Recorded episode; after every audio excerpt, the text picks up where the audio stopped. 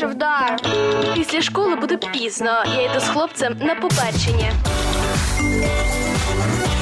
Статус мама. Кожного разу новеньке. Сьогодні ми звернемо увагу на розвиток наших діток до того, як вони підуть до школи. Зараз є багато центрів розвитку, клубів, секцій, але багато чого ми можемо і самі. Тим більше, що це період, коли дитина залюбки проводить час з нами. А так, повірте, буде не завжди. Сьогодні ми розкажемо вам 10 принципів ефективного заняття з дошкільником. Статус мама. Перший менше навчаємо, більше граємося. Провідна діяльність дошкільника це гра. Не забирайте у нього дитинство і не поспішайте з науками і теоріями. Другий.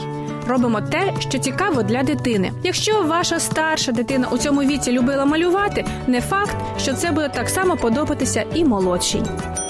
Третій дозволяємо проявляти творчість. У дитини може бути свій підхід до виконання завдання, але буде добре, якщо ви попросите її пояснити свій вибір, висновок чи рішення. У дитини може виявитися дуже цікаве і неординарне бачення ситуації. Четвертий не затягуємо. Краще припинити заняття чи гру тоді, коли у дитини ще присутній інтерес. Тоді вона буде чекати наступного разу. П'ятий під час занять обов'язково створюємо гарний настрій. Позитивні емоції сприяють кращому засвоєнню інформації.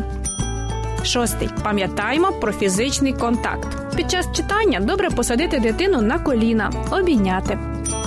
Сьомий вибираємо книги з яскравими ілюстраціями. Діти дошкільного віку більше люблять кольорові малюнки ніж фото. Восьмий стежимо за тим, щоб дитина правильно тримала ручку або олівець.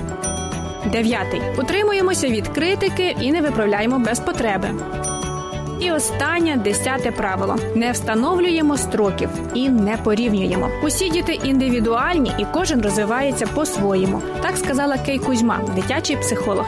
І так до нас ставиться Господь. У нього до кожного свій підхід, і в кожному з нас він бачить величезний потенціал, який можна розвивати всю вічність. Гарного вам дня і приємних занять!